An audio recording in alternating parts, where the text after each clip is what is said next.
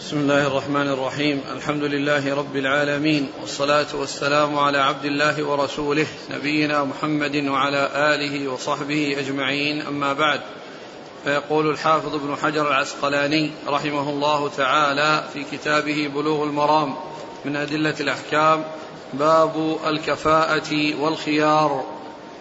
عن ابن عمر رضي الله عنهما أنه قال قال رسول الله صلى الله عليه وآله وسلم العرب بعضهم أكفاء بعض والموالي بعضهم أكفاء بعض إلا حائكا أو حجاما رواه الحاكم.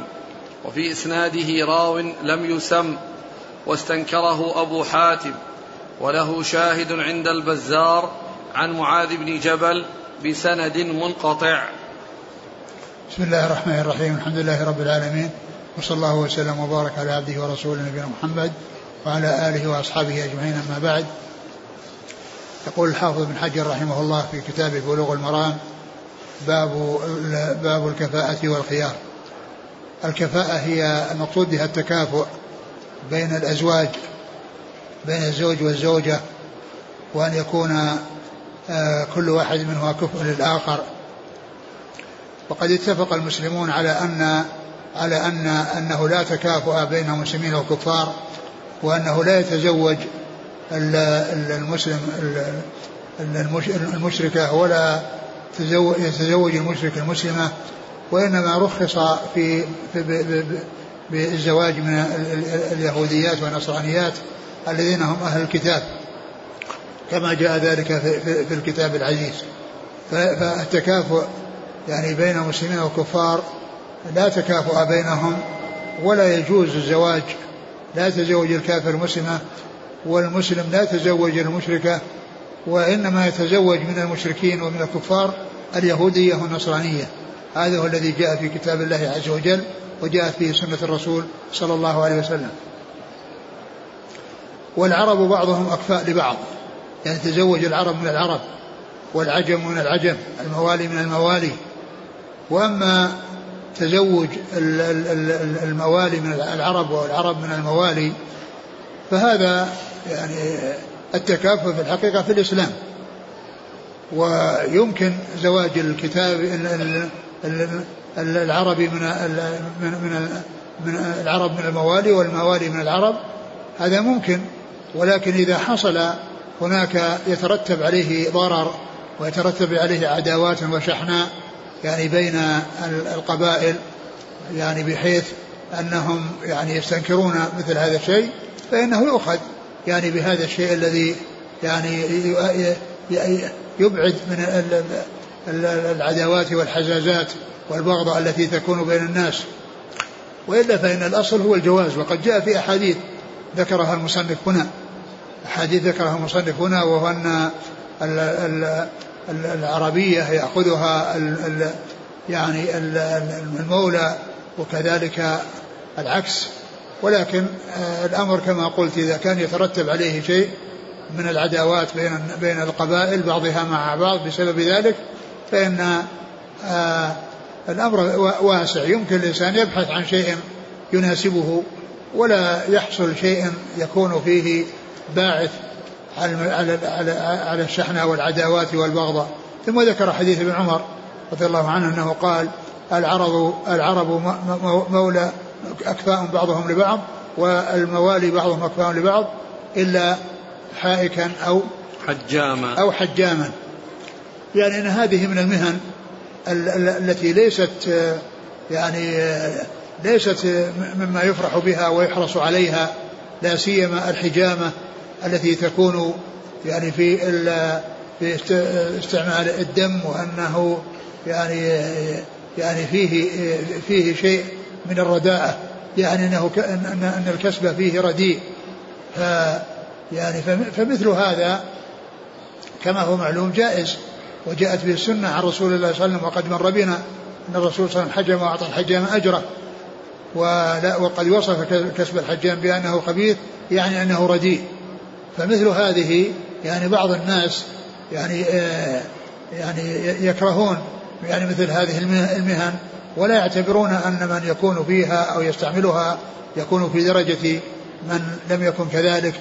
ولكن الأصل هو أن الزواج يحصل بين المسلمين والكفاءة يعني هي بين المسلمين وما يكون في ما بينهم إذا كان يترتب على ذلك مضرة فإن ذلك يترك وإذا لم يترتب عليه مضرة فإنه سائغ وجائز كما جاءت به السنة عن رسول الله صلى الله عليه وسلم في الأحاديث في بعض الأحاديث التي ستأتي. نعم. وعن فاطمة بنت قيس رضي الله عنها أن النبي صلى الله عليه وسلم قال قال لها انكحي أسامة رواه مسلم. ثم ذكر هذا الحديث الذي فيه زواج زواج القرشية من مولى. فإن النبي صلى الله عليه وسلم أشار عليها بأن تنكح أسامة بن زيد رضي الله تعالى عنهما. أشار عليها يعني بذلك. وقد كان خطبها أبو سفيان أبو, أبو معاوية وأبو الجهم وأخبرها بأن أبا جهم لا يضع العصا عن عاتقه وأن معاوية صعلوك لا مال له وأرشدها وأشار عليها أن تنكح أسامة بن زيد رضي الله تعالى عنهما فهو دال على جواز ذلك وأنه سائغ وأن المسلمين بعضهم أكفى لبعض نعم.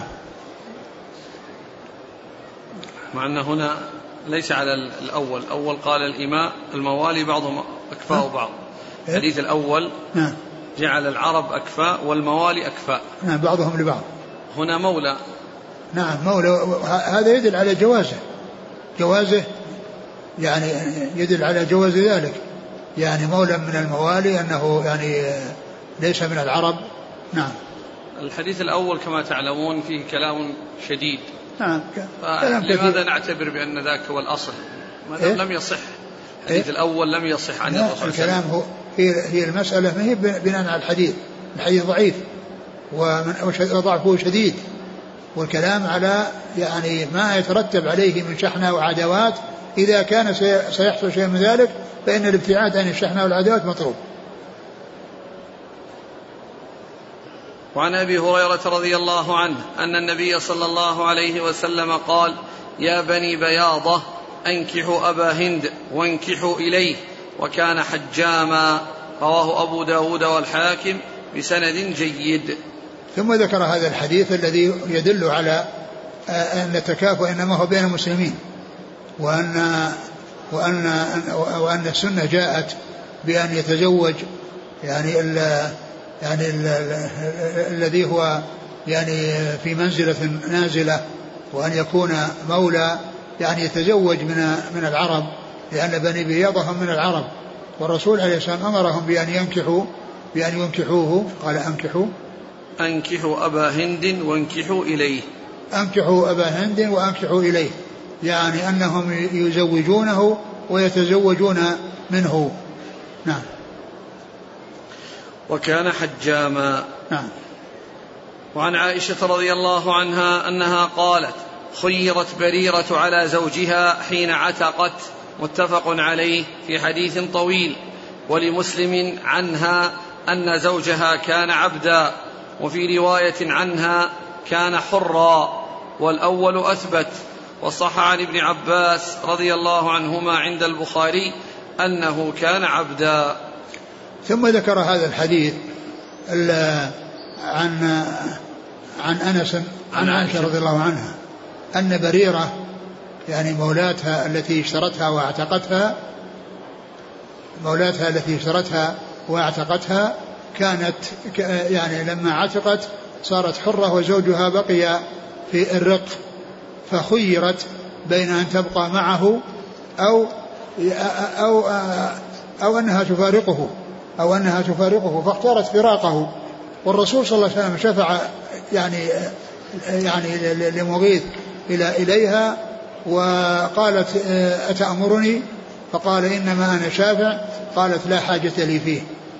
وهذا يدل على أن أن على يعني الفرق بين يعني بين مملوكا وبين من يعني بين الملك والحرية وأن بريرة لما تخلصت من الرق وصارت حرة وهو باق في الرق وخيرت بين أن تبقى معه أو لا أو, أو, أو تفارقه فاختارت فراقه. فدل هذا على أنها لو اختارت البقاء معه فإنها تبقى معه. ولكن يعني لها أن أن أن أن, أن لا ترضى ببقائه. وقد حصل ذلك أنها لم ترضى. وأخبرت الرسول صلى الله عليه وسلم بأنها لا تريده. بعد أن قال عرض عليها ذلك وقالت تأمرني لأنه إذا كان لو كان أمرا فإن أمره يطاع عليه الصلاة والسلام. ولا يتخلفون عن طاعته. ولكن أخبر بأنه شافع والشفاعة يمكن أن تقبل ويمكن أن ترد. وقد ولم تقبل شفاعته لشدة بغضها لزوجها مغيث رضي الله تعالى عنهما. نعم. ولمسلم عنها أن زوجها كان عبدا وفي رواية عنها كان حرا والأول أثبت. يعني رواية كونه عبد هذه هي الثابتة وأما كونه حرا فهذه غير ثابتة. وذلك أن أن أنه حصل التنصيص آه، على كونه عبد وحصل أيضا آه، الأحاديث التي سبق أن مرت أو الذي مر بأنه كان يحبها حبا شديدا وهي تبغضه بغضا شديدا وأنه كان يتابعها ويبكي حتى يسقط الدموع على على لحيته. ف يعني فهذا يفيد بأنه عبد وأنه ليس ولو كان حرا ما كان هناك إذا صارت حرة هو حر معها. ما في ما في إشكال. نعم. إذا الكفاءة الآن في الزواج بين الحر والعبد. نعم. بين المملوك. الحر يعني بين الحر والعبد أو الأمة الحرة والعبد. فإن له أن أن يتزوجها ولكن الرسول صلى ولكن هذا بإذنها. ولو بقيت ولو قبلت البقاء لبقيت الزوجية هو عبد وهي حرة. نعم. وإذا كان العكس هنا الآن الزوج العكس يجوز أن أن أن أن الحر إذا لم يجد طول الحرة فإنه يتزوج الأمة. يجوز هذا كما جاء ذلك في القرآن.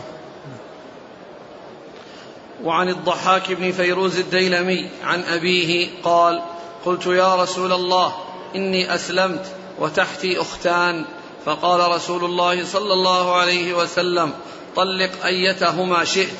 رواه أحمد والأربعة إلا النسائي وصححه ابن حبان والدار قطني والبيهقي وأعله البخاري. ثم ذكر هذا الحديث عن عن الضحاك بن فيروز عن أبيه أنه قال إنه أسلم وتحته أختان لأن لأن لأنه كان كان يجمع بين الأختين. قبل أن ينزل القرآن في تحريم ذلك. ولما نزل قول الله عز وجل وأن تجمعوا بين الأختين آه، وكان عنده أختان جاء إلى النبي صلى الله عليه وسلم وقال إنه أسلم وعنده أختان فقال آه، طلق أيتهما شئت. يعني أنه لا يجمع بينهما يبقي واحدة ويترك الثانية. يبقي واحدة ويترك الثانية. وأن هذا الخيار يرجع إليه. ليس بلازم أن يكون للأولى وأنه وأن الثانية تطلق. لأن هذا حصل في في في وقت يجوز فيه أو حصل في الجاهلية كانوا يتعاملون هذه المعاملة ولما نزل القرآن يعني في ذلك آه، خير من كان عنده أختان أن يختار واحدة منهما. ولا يلزمه أن أن يختار الأولى لأن العقدان لأن العقدين كلهما حصل يعني في وقت يعني ليس فيه التحريم تحريم الجمع بين الأختين. فصار الأمر يرجع إلى أنه يختار من تعجبه يختار من تعجبه من الأختين سواء كانت هي التي أخذها أول أو التي أخذها يعني أخيرا. فهذا هو الحكم في من أسلم وعنده أختان والجمع بين الأختين لا يجوز في الإسلام أن يختار واحدة منهما. نعم. وعن سالم عن أبيه أن غيلان بن سلمة أسلم وله عشر نسوة فأسلمن معه. فأمره النبي صلى الله عليه وآله وسلم أن يتخير منهن أربعا رواه أحمد والترمذي وصححه ابن حبان والحاكم وأعله البخاري وأبو زرعة وأبو حاتم. ثم ذكر هذا الحديث الذي يتعلق في العدد الذي يجمع فيه يجمع من النساء في عصمة الرجل وأن غيلان الثقفي كان قبل يعني يسلم عنده عشر من النساء وأنه لما أسلم أخبره النبي صلى الله عليه وسلم وجاء إلى النبي وأخبره فقال اختر أربعا اختر أربعا منهن لأنه لا لا يجمع بين أكثر من أربع فهذه الست الباقية يفارقهن والأربع التي يختارهن يبقين معه. وذلك داخل في قول الله عز وجل فانكحوا ما طلب لكم من النساء مثنى وثلاثة ورباع. فإن خفتم ألا تعدلوا فواحدة أو ما ملكت أيمانكم. نعم. وعن ابن عباس رضي الله عنهما قال رد النبي صلى الله عليه وآله وسلم ابنته زينب على أبي العاص بن الربيع بعد ست سنين بالنكاح الأول ولم يحدث نكاحا. رواه أحمد والأربعة إلا النسائي. وصححه أحمد والحاكم. وهذا الحديث يدل على أن أحد الزوجين إذا أسلم والآخر لم يسلم فإن الزوجة لها أن تتزوج إذا أرادت ولها أن تنتظر إسلام زوجها الذي يعني زوجها يعني تنتظر إسلامه. والرسول عليه الصلاة والسلام آه، أعاد أو رد زينب إلى زوجها بالنكاح الأول رد زوجها عليها بالنكاح الأول ولم يحدث نكاحا لم يحصل نكاحا وإنما يعني هي بقيت يعني في آه، غير متزوجة وأسلم هو فردها عليه الرسول صلى الله عليه وسلم فدل ذلك على أن المرأة إذا أسلمت قبل زوجها فلها أن تتزوج وإن أرادت أن تبقى يعني في انتظار إسلام زوجها وتبقى معه لأنها يعني رغبت في عشرته والبقاء معه فإذا انتظرته وأسلم بعدها فإنها فإنها ترد عليه بالنكاح الأول ولا يحتاج إلى نكاح جديد إلى عقد جديد نعم. وعن عمرو بن شعيب عن أبيه عن جده رضي الله عنه أن النبي صلى الله عليه وآله وسلم رد ابنته زينب على أبي العاص بنكاح جديد. قال الترمذي حديث ابن عباس أجود إسنادا والعمل على حديث عمرو بن شعيب. يعني هذا الحديث يعني آه، حديث ضعيف و وهو يخالف الحديث الأول الذي فيه أنه ردها عليه بالنكاح الأول. قال إنها أنه ردها عليه بنكاح جديد. أنه ردها عليه بنكاح جديد. فهذا ضعيف وذاك صحيح وذاك هو المقدم على هذا. وعن ابن عباس رضي الله عنهما أنه قال أسلمت امرأة فتزوجت فجاء زوجها فقال يا رسول الله إني كنت أسلمت وعلمت بإسلامي فانتزعها رسول الله صلى الله عليه وسلم من زوجها الآخر وردها إلى زوجها الأول. رواه أحمد وأبو داود وابن ماجه وصححه ابن حبان والحاكم. ثم ذكر هذا الحديث الرجل الذي آه، تزوج امرأة وأسلمت قبله أسلمت ثم إنه هو أسلم وتزوجت بعد أن علمت بإسلامه. وتزوجت بعد أن علمت بإسلامه فردها رسول الله صلى الله عليه وسلم لزوجها الأول. ردها لزوجها الأول ويعني وذلك لكونها يعني آه، آه، تزوجت بعد إسلامه. أما لو كان لم يسلم فإنها تتزوج متى شاءت وإذا أسلم بعد ذلك بعد زواجها فإنه لا علاقة له بها. أما إذا كان أسلم وهي أسلمت والأصل أن الكفار إذا أسلموا يكون تكون الزوجية باقية بينهما وهذا إنما حصل أنها أسلمت وأسلم وقد علمت بإسلامه وتزوجت بعد إسلامه فردها رسول الله صلى الله عليه وسلم لزوجها الأول. وعن زيد بن كعب بن عجرة عن أبيه رضي الله عنه قال تزوج رسول الله صلى الله عليه وآله وسلم العالية من بني غفار فلما دخلت عليه ووضعت ثيابها رأى بكشفها بياضا فقال النبي صلى الله عليه وآله وسلم البسي ثيابك والحقي بأهلك وأمر لها بالصداق. رواه الحاكم وفي إسناده جميل بن زيد وهو مجهول واختلف عليه في شيخه اختلافا كثيرا. ثم ذكر هذا الحديث الضعيف بسبب الرجل في إسناده وهو جميل و وهو وهو في قصة زواج النبي صلى الله عليه وسلم من امرأة من بني غفار وأنه لما دخل عليها وخلع ثيابها رأى في وشحها يعني بياضا أي آه، في كشحها بياضا أي أي البرص الذي يعني آه، لونه يعني قبيح وينفر منه الناس ولا يعجبهم. فالرسول عليه السلام قال البسي ثيابك والحقي بأهلك. وأعطاها الصداق والحديث ضعيف في إسناده هذا الرجل وهو يتعلق بفعله صلى الله عليه وسلم وأن هذا قد حصل منه فهل ثبت ذلك أو لم يثبت؟ الحديث بهذا ضعيف. نعم. لكن هو يعني مذكور على أن هذه من العيوب التي يجوز نعم للزوج. يعني نعم هذه من مذكور على أنها من العيوب التي يعني يعني التي هي معتبرة وأن إذا كان الإنسان في فيها في المرأة شيء أو في الرجل شيء لابد أن يخبر أحدهما الآخر حتى يقدم أو يحجم. أما أن يخفى العيب ثم يظهر بعد ذلك فإن هذا من الغش الذي لا يسوغ ولا يجوز. ولها الصداق؟ نعم لها الصداق لأنه دخل عليه. ودخل عليها ومعلوم أن الرسول صلى الله عليه وسلم يعني هو أكرم الناس وخير الناس فيعني أعطاها يعني هذا الشيء وسواء كان حقا لها أو تفضلا منه عليها صلى الله عليه وسلم.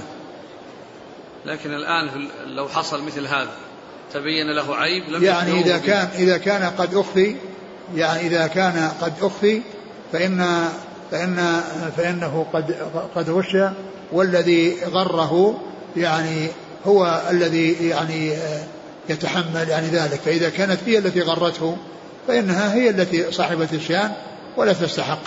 وإن كان غره يعني غيره فإن الصداق يعني على على الذي غرها. وعن سعيد بن المسيب أن عمر بن الخطاب رضي الله عنه قال أيما رجل تزوج امرأة فدخل بها فوجدها برصاء أو مجنونة أو مجذومة فلها الصداق بمسيسه إياها وهو له على من غره منها.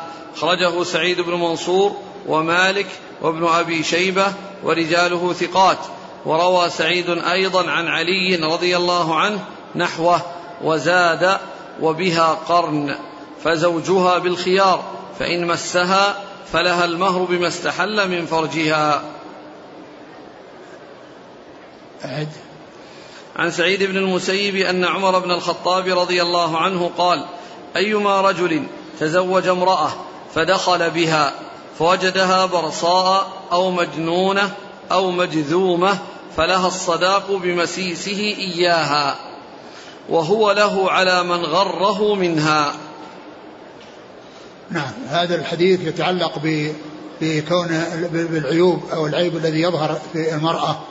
وأنها آه، لما تزوج عليها ولا يعلم عيبها وجدها برصاء يعني فيها برص أو جذماء أو آه، أو جذماء أو مجنونة. أو مجنونة. ف فإذا كان قد مسها فلها المهر بمسيسه إياها وخلوته بها وإن وإن آه، و و والصداق على يكون يلزمه يلزم من غره على بها فإن كانت هي التي غرته فإنه لا صدق لها ولا يعطيها شيء.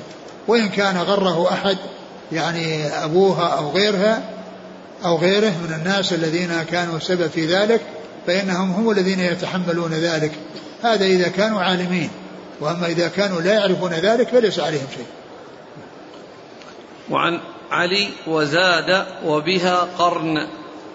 وعن علي وزاد وبها قرن والقرن هو من عيوب النساء وهو يعني ورم يعني يخرج من الفرج ويسد يعني آآ آآ آآ يسد فرجها فهذا عيب وهذا يسمى العفل يعني يسمى قرن وهو العفل. نعم. قال فزوجها بالخيار فإن مسها فلها المهر بما استحل من فرجها. نعم. ومن طريق سعيد بن المسيب أيضا قال قضى عمر رضي الله عنه في العنين أن يؤجل سنة ورجاله ثقات. الحديث الذي قبل هذا أيما رجل تزوج امرأة ذكر الرجل لا مفهوم له. يعني الرجل إذا وجد عيبا في المرأة فمثله المرأة إذا وجدت عيبا في الرجل. المرأة إذا وجدت عيبا في الرجل فذكر الرجل لا مفهوم له بأن هذا خاص بالرجال دون النساء وإنما هو من باب كون الرجال هم المعنيون بالخطاب يعني في الغالب وأن الخطاب معهم هذا هو وجهه ولا مفهوم له. يعني لا يفهم منها أن النساء يختلفن عن الرجال وأن المرأة لو وجدت في رجل في زوجها عيبا فإنه ليس لها يعني ليس لها الخيار بل لا فرق بين الرجال والنساء. الرجل إذا وجد في المرأة عيبا فيعني له تخلص منها وهي إذا رأت به عيبا لها التخلص منه فليس ذلك خاصا بالرجال دون النساء. يعني أن ذكر ذكر الرجل لا مفهوم له. ذكر ذكر الرجل لا مفهوم له. أيما رجل؟ تزوج امرأة فدخل بها فوجدها برصاء أو مجنونة أو مجذومة فلها الصداق بمسيسه إياها. وهو و... له على من غره منها. وهذا فيه سعيد مسيب عن عمر. وسعيد مسيب اختلف يعني في سماعه من عمر. وبعضهم قال إنه منقطع لأنه لم يدركه. وبعضهم قال إنه آه إنه سمع منه. إنه قد سمع منه وأنه عند عند عند عند وفاة عمر له ثمان سنين. ومعنى ذلك أن ما جاء عنه أنه آه يعتبر ثابتا ولا يقال إنه منقطعا. وذكر ذلك جماعة العلم ومنهم القيم في تهذيب السنن عند ذكر حديث في إنشاد الشعر في إنشاد الشعر في باب الشعر. يعني وذكر فيه أنه يعني عن سعيد عن عمر. وذكر ابن القيم آه، أنه آه، أن سماعه منه صحيح. والشيخ الألباني ذكر يعني في في في المنسك في عند دخول الكعبة ورؤيتها وأنه يقول اللهم أنت السلام ومنك السلام أنه أنه أنه سمع عمر يقول ذلك. أنه سمع عمر يقول ذلك فإذا يعني آه، ما جاء عن سعيد عن عمر فإنه يعتبر يعني متصلا ولا يعتبر منقطعا. نعم. الثاني والأخير؟ عن سعيد أيضا قال قضى عمر رضي الله عنه في العنين أن يؤجل سنة. وهذا العيب الذي في الرجل وهو العنين الذي يعني لا ينتشر ذكره ولا يقدر على الجماع أنه يعني يمهل سنة. يعني تمضي عليه الفصول الأربعة فإن تغيرت حاله وإلا فإن فإنها تتخلص منه. نعم. أحسن لك عرفنا الآن إذا كان الرد من الرجل فلها المهر وهو يرجع على من غره. المرأة الآن إذا هي الآن رأت هذا العيب ولا تريد الرجل. ما العمل؟ إذا رأت هذا العيب يكون هو الذي غرها فإن كانت يعني ردت ردت إليه يعني فذاك وإلا وإلا فإن لها أن تتمسك به ما دام أنه دخل عليها وخلا بها سواء جامعها أو لم يجامعها لأن المهر يستقر بالدخول والخلوة. نعم. قال رحمه الله تعالى باب عشرة النساء. والله تعالى أعلم وصلى الله وسلم وبارك على عبده ورسوله نبينا محمد وعلى آله وأصحابه أجمعين. جزاكم الله خيرا وبارك الله فيكم ونتوقف عن التدريس يوم غد فقط ونعود للتدريس يوم الثلاثاء إن شاء الله. جزاكم الله خيرا. يقول السائل هل اليهود والنصارى في زماننا يعتبرون من أهل الكتاب؟ نعم يعتبرون من أهل الكتاب. يعني لأن حد اليهود والنصارى في زمن الرسول مشركون كفار. جاء في القرآن قد كفر الذين قالوا إن الله ثالث ثلاثة وقال تعالى الله عما يشركون. فهم كفار ولكن أبيح نكاح نسائهم وأبيح ذبائحهم لأن عندهم أصل كتاب وينتمون إلى دين وهم أقرب من غيرهم. هم أقرب من غيرهم. يعني من, من, من, سائر الكفرة المشركين. فإذا حلت لنا نساءهم وحلت لنا ذبائحهم وهذه أحكام خاصة بهم. وهم في هذا الزمان مشركون وفي زمن الرسول صلى الله عليه وسلم مشركون.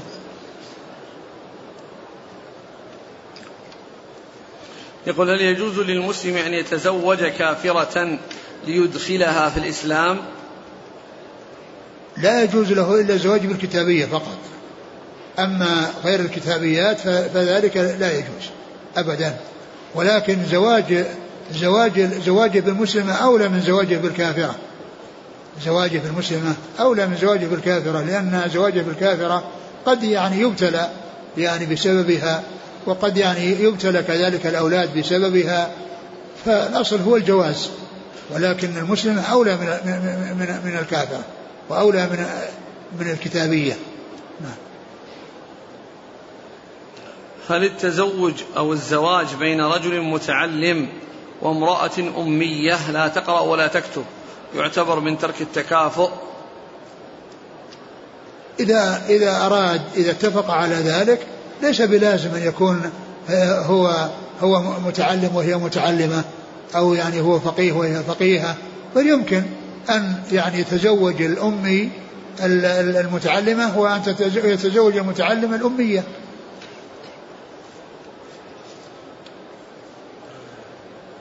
يقول في الحديث قال صلى الله عليه وسلم أما معاوية فصعلوك لا مال له. كيف نجمع بينه وبين الحديث من أتاكم ترضون دينه وخلقه فزوجوه. آه ما دام أنها استشارته وهي رأت فيه يعني وهو رأى يعني هذا الشيء فيها بينه لها عليه الصلاة والسلام. ولهذا يعني آه هذا هذا الموضع من المواضع التي تستثنى من الغيبة المحرمة لأنه كلام في غيبته لا يعجبه.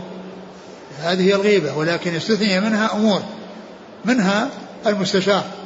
فإنه إذا استشير في شخص من أجل يعني زواج أو من أجل تجارة أو من أجل يعني آه، مشاركة يعني في شيء فإن المشير فإن المستشار عليه أن يشير وأن يبين ولا يخفي شيئا ولا يعتبر هذا من الغيبة المحرمة بل هذا من النصيحة المستحبة. نعم. يقول هل يجوز تزويج من كان من الموالي ثم تحرر؟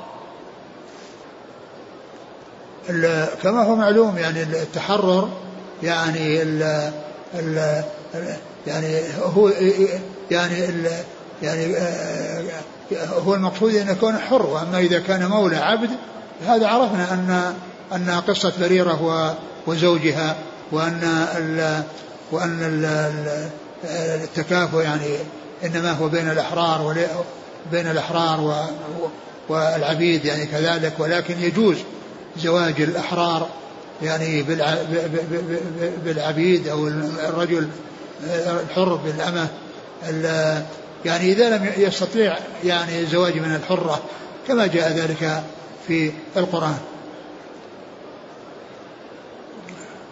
يقول من كان من الموالي ثم تحرر فهل ينسب إلى قبيلة من كان عندهم عبدا؟ يعني ينسب يعني ينسب إليهم بالولاء. يعني إذا كانوا أعتقوه أو يعني إذا كانوا أعتقوه أو باق يعني في ملكهم فإنه يعتبر يعني مولاهم يعتبر مولاهم. يعني و والمولى يعني يكون يعني بالرق يعني بالرق وفي مولى من أعلى ومولى من أسفل. فإذا أعتق رجلا يعني عبدا فصار عتيقا فصار العبد مولى من أسفل والمعتق مولى من أعلى. وقد يكون أيضا يعني الولاء يكون بالحلف ويكون بالإسلام يعني على يد يعني آه على على يد إنسان فينسب إليه ولاء. ومن ذلك البخاري رحمه الله فإنه ينسب إلى الجعفيين ولاء لأن أحد الجعفيين أسلم على يديه أحد أجداد البخاري أحد الجعفيين فكان ينسب إليهم. ولهذا النووي رحمه الله لما ذكر البخاري ومسلم فقال يعني في أول حديث من من من من حديث أربعين قال رواه إمام المحدثين أبو عبد الله محمد بن إسماعيل بن إبراهيم البخاري الجعفي الجعفي مولاهم وأبو الحسين مسلم الحجاج مسلم القشيري من أنفسهم. قشيري يعني هم بني قشير أصلا ونسبا فقال القشيري من أنفسهم وقد قال ذاك مولاهم فإن المولى وكثيرا من الموالي الذين يأتي ذكرهم في كتب الرجال يعني آه، تذكر نسبتهم إلى إلى إلى غيرهم بالولاء سواء كان ولاء إسلام أو ولاء عتق أو ولاء حلف أو أو غير ذلك.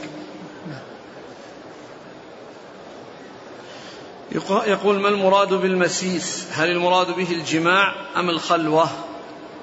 المسيس المسيس ليس هو الخلوة أكثر من الخلوة. ولكن الخلوة يحصل بها الدخول ويحصل بها يعني ثبوت المهر ولو لم يمسها. يقول لو أسلم الكافر الآن وتحته اثنتان فماذا يصنع؟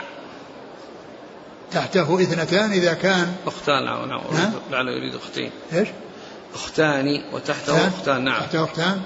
إذا كانت يعني آه، إذا أسلمنا إذا أسلمنا معه إذا أسلمنا معه فإنه يعني يأخذ واحدة ويترك ويترك الأخرى. يختار واحدة منهن كما مر بنا في الحديث. الحكم واحد في قديم الزمان وفي هذا الزمان. يقول هل يجب إفراد الزوجات بالسكن أم يجمعهن في بيت واحد مع العلم أنه لا قدرة له على توفير؟ يجوز يجوز إذا كان اتفقتا أو وافقتا وافقت يعني وافقت الزوجات على اجتماعهن أو يعني آه، كل واحدة طلبت أن تكون على حدة ويكون هذا يعني في يعني إذا كان إذا كان دخلن معه على اعتبار أنهن مع بعض ليس لهن أن يلزمنه بأن كل واحدة تكون على حدة. لكن إذا خطب واحدة وأراد يتزوج واشترط أن تكون في بيت يخصها فهذا الشرط معتبر. وهذا على حسب يعني ما يتفق عليه الناس. من الناس من تجتمع النساء في بيت واحد ومنهن من تكون كل كل واحدة بعيدة عن الأخرى. هل للمرأة عدة إذا أسلمت وزوجها باق على الكفر؟ هل؟ للمرأة عدة نعم. إذا أسلمت وزوجها باق على الكفر؟ إذا أرادت إذا أرادت أنها يعني ال يعني ال هي العدة طبعا لها عدة لكن هل يعني يلزمها عدة أو يكفيها الاستبراء؟ يعني مثل ما يحصل في السبي لأن السبي يكفي في الاستبراء. يعني إذا إذا سبيت المرأة وهي ذات زوج فإنها آه، آه، انفصلت عن زوجها ولا علاقة له بها وإنما آه، يستبرأ تستبرأ إذا كانت موطوءة تستبرأ بحيضة واحدة حتى يتحقق أن رحمها خال من من حمل من من الزوج الأول. يقول الجمع بين الأختين منهي عنه كذا سواء كانت من الأحرار أم من الإماء. نعم كله نعم. لا يجمع بينهما. لا يجمع بينهما في عصمة رجل يعني سواء كان يعني يعني إيمان أو أو أحرار أو من من الرضاعة أو أخوات من الرضاعة وهكذا. كل ذلك لا يجمع. يقول ما حكم أبناء من تزوج أختين ثم تبين له أنه لا يجوز فترك إحداهما يعني الأبناء الأبناء الذين ولدوا من قبل ذلك يعني نسبهم يجب أن يحفظ ولا يضيع. وهذا يقال نكاح شبهة إذا كان أنهم ما كانوا ما كانوا يعلمون. يقول جزاكم الله خيرا. بلال رضي الله عنه زوجه بنو تميم وهم من العرب وبلال حبشي. فهل يدل ذلك على جواز عدم التكافؤ؟ نعم هذا من جنس هذا من جنس الأحاديث التي مر في قضية آه، آه، بني بياضة. قال تزوجوا زوجوها وتزوجوا منه. يقول ما المراد من قوله تعالى والمحصنات من أهل الكتاب من الذين أوتوا الكتاب؟ يعني العفيفات. المقصود بهن العفيفات. يعني ما إذا كانت أنها زانية أو أنها تتعاطى الزنا فلا يجوز الزواج منها. يقول لو أن امرأة أسلمت ثم تزوجت بزوج آخر ثم أسلم زوجها الأول فهل ترد له؟ لا ما ترد له. إذا كانت تزوجت قبل إسلامه إذا كانت تزوجت قبل إسلامه لا ترد له.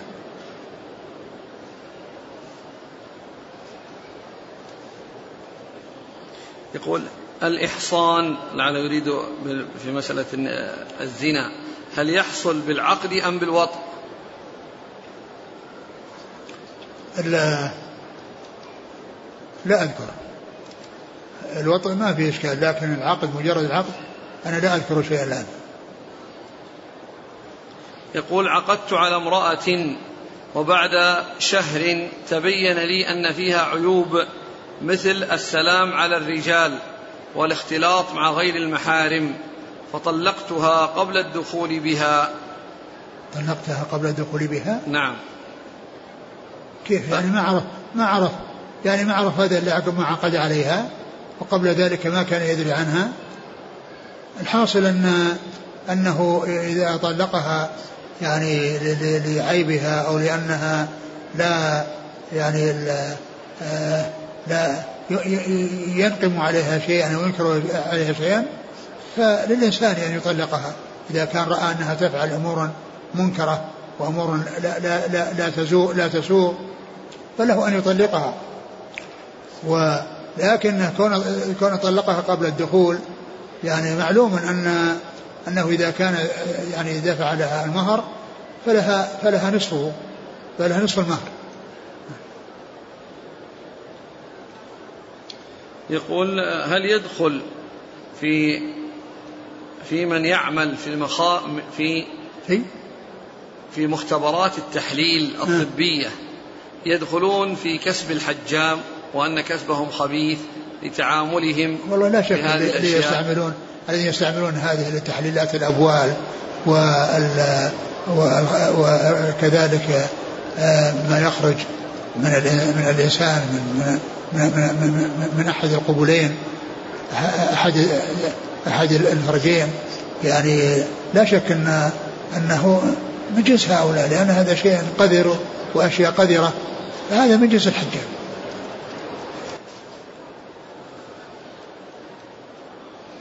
يقول رجل يحب الإسلام ولكن لا يريد أن يدخل فيه لأنه إذا دخل في الإسلام تركته زوجته المشركة.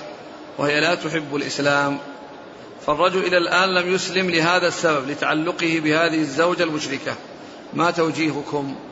أقول لمثل هذا أن يبادر إلى الدخول في الإسلام. وإن يعني دخلت معه في الإسلام وإلا فالله عز وجل يعوضه خيرا منها. هل يجوز لأب وابن أن يتزوج من أختين؟ نعم. نعم يتزوج أختين نعم. رجل في بلاد الكفر تزوج امرأة أسلمت فأنجب منها طفلا ثم ارتدت. فيقول ما حكم هذا الزواج؟ الزواج صحيح لكن إذا ارتدت يعني يفارقها ولا يبقى معها وهي مرتدة. والولد الذي يعني ولد له يعني هو هو ولده. يقول الحكومة تمنعه من أخذ الولد من أمه. على كل الحكم الإسلامي أنه أن أن أنها إذا كانت يعني كافرة وهو مسلم فيعني أولاه الأولى به من هو من كان مسلما سواء كان الرجل أو المرأة.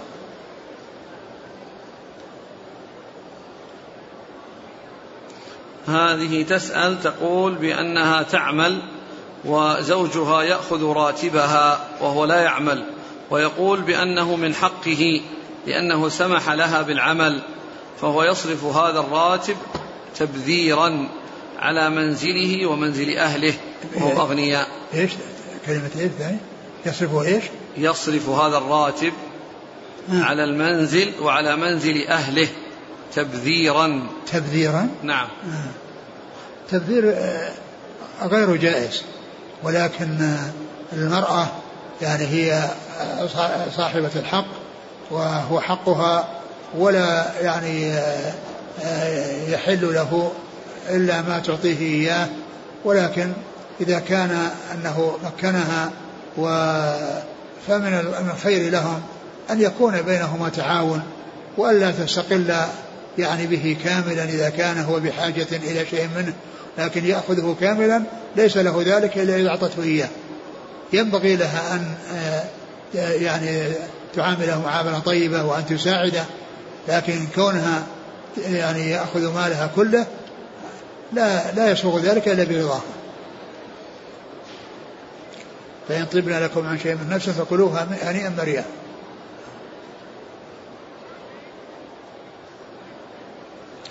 يقول تزوج امرأة وبها مس من الجن ولم يعلم بذلك إلا بعد مدة. فهل هذا يعتبر ممن غرر به؟ لا شك أن هذا من العيوب. أقول هذا من العيوب أن كونها تصرع وكونها يعني تحتاج إلى أن غيرها يقوم بها وأنها لا تتمكن من من من من, من, من الأشياء اللازمة عليها لا شك أن هذا من العيوب. يقول ما حكم من لا يكفر الكافر الذي كفره علماؤنا الأفاضل? الاشتغال يعني بالتكفير يعني وكون الإنسان يعني يعني شغله الشاغل التكفير يعني ال ال ال الكفر يعني من كان يعني تكفيره واضحا فعلى كل فعلى كل من أعطاه الله علما أن يكفره إذا كان الكفر واضحا. وأما إذا كان بعض الناس قد يحصل منه التساهل بالتكفير ويأتي وأما يعني ما أشار إليه علماؤنا ما أدري من هو علماؤهم هل هو يعني من أي بلد؟ يعني هذا فإذا كان من هذه البلاد ف يعني عليه أن يعرف الحق الذي يعني مع مع العلماء وألا يعني يشد عنهم. نعم. وأما إذا كان في بلد آخر لا أدري.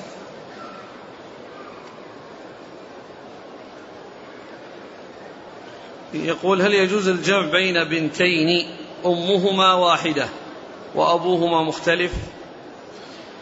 بين بنتين؟ أمهما واحدة. طيب اختان من الأم. يعني مهم ب... مهم ب... مهم أختين؟ بلى. أختين لأم؟ لا يجمع بين أختين. يقول إذا تم الاتفاق على تقسيم البلاد إلى فدراليات أي حكم إسلامي ذاتي في مناطق معينة. فهل يجوز المشاركة في هذه الحكومة؟ لا أدري.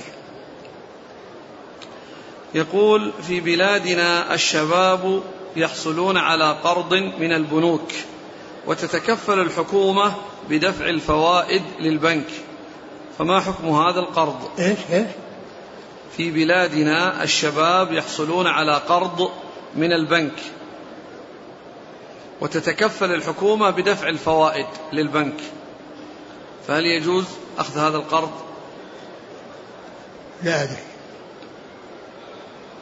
أما هو يعني لا شك أن فيه نفع لكن الفوائد ما جاءت من من من المقرض وإنما جاءت من غيره. فكأنه دخل يعني على أمر محرم ولكن الذي يتولاه غيره. يعني فيبدو أن هذا غير مستقيم وغير صحيح. لأنه دخل على على ربا ولكن الربا ما يتحمله. مثل ما لو قال يعني أبوه يتحمل له الربا. نعم.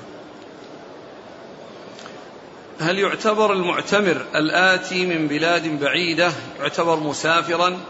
فهل يجوز له حينئذ الصيام تطوع؟ نعم يجوز. الإنسان المسافر له أن يتطوع. له أن يتطوع. التطوع يعني يكون للمسافر وللحاضر. يسأل عن حديث ليس من البر الصيام في السفر. هذا صحيح. صحيح ولكن لا يعني ذلك أن هذا جاء في أمر حصل عليه مشقة. ما حصل لأي إنسان. قاله الرسول صلى الله عليه وسلم في شخص تضرر. يعني وقد ظلل عليه يعني شخص يعني أصابه هو الناس ظلل عليه. ظلل عليه بسبب أنه ما يستطيع الحركة. هو أنهكه الصيام. فقال عليه الصلاة ليس من البر الصيام هذا هو. لكن ليس معنى ذلك أن أن أن البر ليس من البر الصيام صار دائما وأبدا؟ لا. هل يجوز للمرأة صبغ حاجبيها بنفس لون شعرها. تزجيج تزجيج الشعر لا بأس به. يعني كونه يوضع عليه يعني شيء يسوده. لا بأس. التزجيج لا بأس به لكن لا يجوز أن يعني يؤخذ منه في بالقص أو أو بالوضع دهانا مثل لون البشرة لأن هذا من جنس النمص. وأما كونه يزجج ووضع شيء يعني يسوده لا بأس. ما حكم السباحة في شهر رمضان؟ الإنسان يتجنب يعني هذا لأن الإنسان قد يعني يحصل يعني يقع في جوفه أو يحصل في جوفه يعني شيء يؤثر عليه. فيعني يتجنب ذلك. إذا كان سيعوم وأنه سيغطي رأسه وأما إذا كان سيسبح رأسه ما يجي شيء هذا ما فيه إشكال. يقول هل يجوز أن تصبغ المرأة شعرها باللون الأسود؟ وقد كان مصبوغا من قبل باللون الأصفر. وشعر أصلها ولون شعرها الأصلي هو الأسود يعني تحويله إلى أصفر هذا يعني غير جيد. وهذا فيه يعني ألوان ألوان الأوروبيين.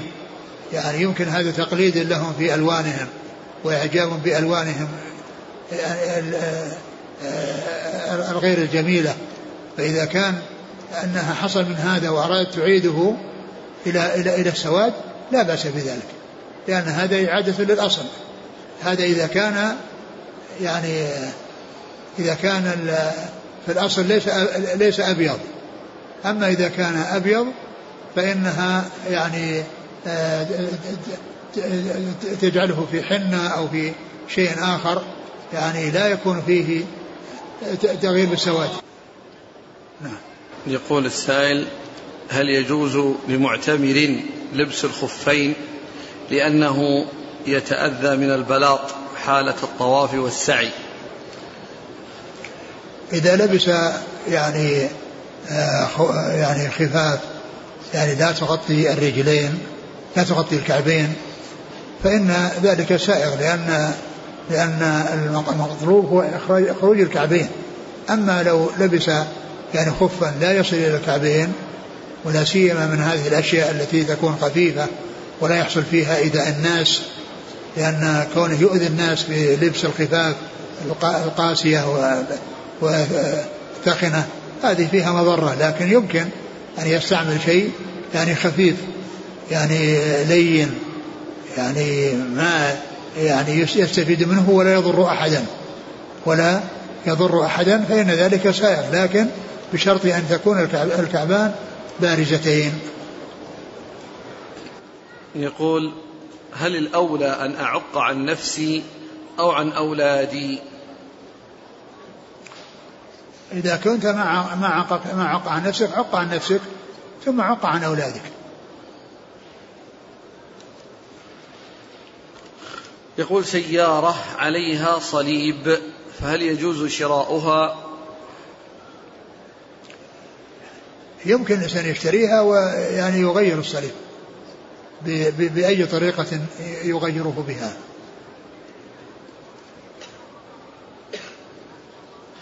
يقول أحسن الله إليك بعض النساء الزائرات تصل إلى الروضة آه، ليس بقصد فقط الصلاة في الروضة وإنما للقرب من قبر النبي صلى الله عليه وسلم ومن ثم الاستغاثة به. فنرجو منكم نصيحة للنساء خاصة في هذا الأمر زيارة النساء للقبور مختلف فيها والصحيح أنها لا تزور النساء لا تزور القبور لا قبر الرسول صلى الله عليه وسلم ولا غيره.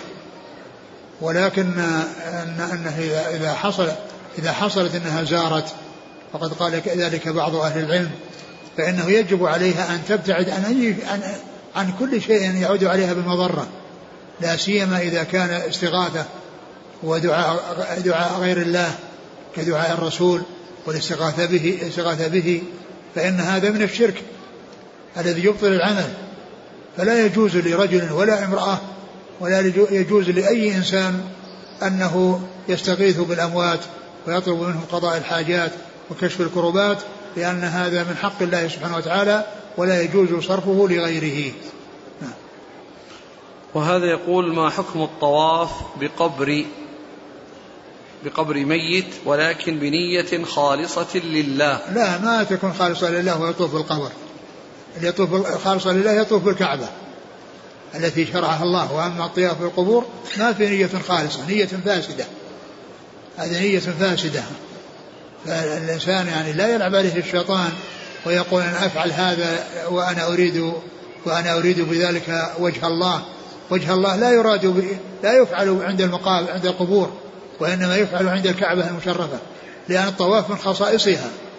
لا يوجد مكان في الأرض يجوز الطواف به إلا الكعبة المشرفة فقط. أما الطواف بالقبور وبال يعني بأي شيء فإن هذا مخالف لشرع الله. يقول ويقول وحينئذ من فعل ذلك هل يعتبر وقع في الشرك الأكبر؟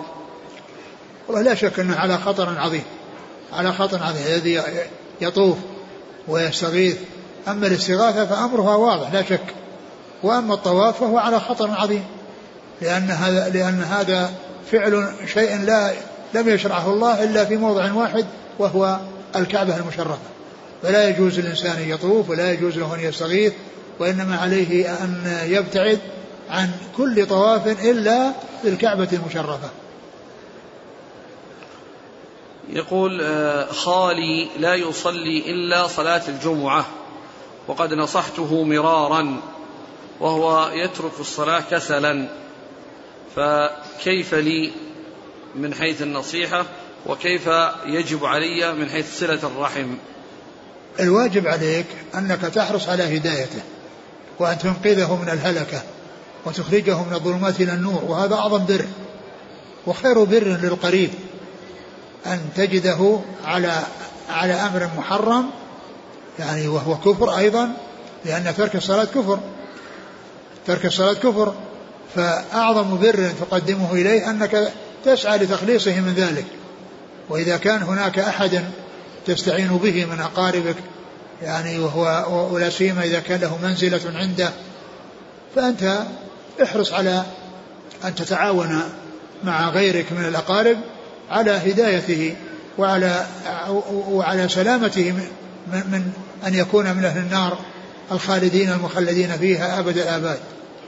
ولو كان ذلك تساهلا لأنه لو كان جحودا وكان هذا بإجماع المسلمين. وأما إذا كان تساهلا فالقول الصحيح من أقوال العلم أنه كفر لأنه جاء في الأحاديث ما يدل على ذلك. يقول شيخنا حفظك الله أشكل علي قولكم أن الحسن البصري يدلس والتدليس مذموم عند المحدثين والحسن معروف بالصلاح والزهد فكيف يكون مدلسا؟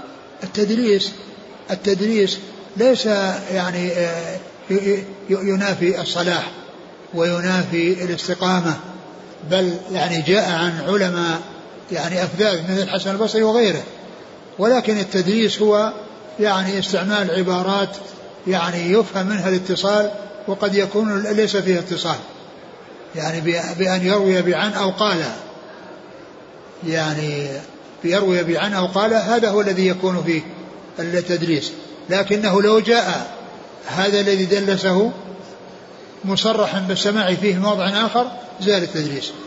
أما إذا لم يعني يأتي التصريح بالسماع في موضع آخر فإن هذه علة يعني يعني يستفاد منها أن احتمال الانقطاع احتمال الانقطاع وأن فيه واسطة بين المدلس ومن دلس عنه.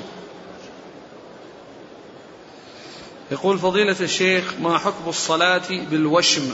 مع العلم بأني قد قمت بإزالته لكن بقي أثره. آه الشيء الذي حصل من قبل فأنت تتخلص منه بأي طريقة. وإذا يعني صليت وأنت لا لم تستطع التمكن من التخلص منه فاتقوا الله ما استطعتم. صلاة صحيحة لكن عليك أن تعمل على إزالته بأي طريقة. وفي هذا الزمان بمناسبة العمليات الجراحية ومناسبة تقدم الطب يمكن إزالته ولو بحصول يعني إذا كان صور أنها تذهب الصورة بوضع شيء يضيعها. يسأل عن حديث أنس قال صلى الله عليه وسلم من صلى الفجر في جماعة ثم قعد يذكر الله حتى تطلع الشمس ثم صلى ركعتين كان له كأجر حجة وعمرة تامة تامة. يعني هذا حسن أو صحيح؟ يقول كذلك ما المراد شرح الحديث؟ يعني معناه أن هذا يعني ثوابه عظيم. يعني معناه أن ثوابه عظيم. كما هو ظاهر لفظه. أقول كما هو ظاهر ظاهر لفظه. يقول إذا طلب أحد من آخر أن يشفع له فهل له أن يعطيه نسبة من المال إذا شفع له عند صاحب الحق؟ يعني هذا من الأمور التي يعني ما ينبغي أخذ المقابل على الشفاعة. ما ينبغي أخذ المقابل على الشفاعة ولكن كون كون الإنسان إذا كان فيه عمل يعني متعب وأنه عمل جهودا كبيرة من أجل ذلك لا بأس أن يعطيه. وأما مجرد أن يكونه يرفع السماعة بالهاتف ويتكلم مع إنسان فمثل هذا لا يستحق أن يعطى من شيء. يقول هل الإناث عليهن ختان؟ يستحب لهن عليهن ختان مستحب ليس بواجب. هل يجوز إعطاء الزكاة لرجل كان شريكا لي في العمل وأفلس؟ نعم إذا كان كان أفلس وأنت عندك مال عندك تجارة وعندك زكاة تعطيه. من جاء ما دام أنه فقير أعطه لفقره. من جامع في نهار رمضان فماذا عليه؟ عليه ما جاء في الحديث انها أنه عليه عتق رقبة فإن لم يعني يجد عليه صيام شهرين متتابعين فإن لم يستطع يطعم ستين مسكينا.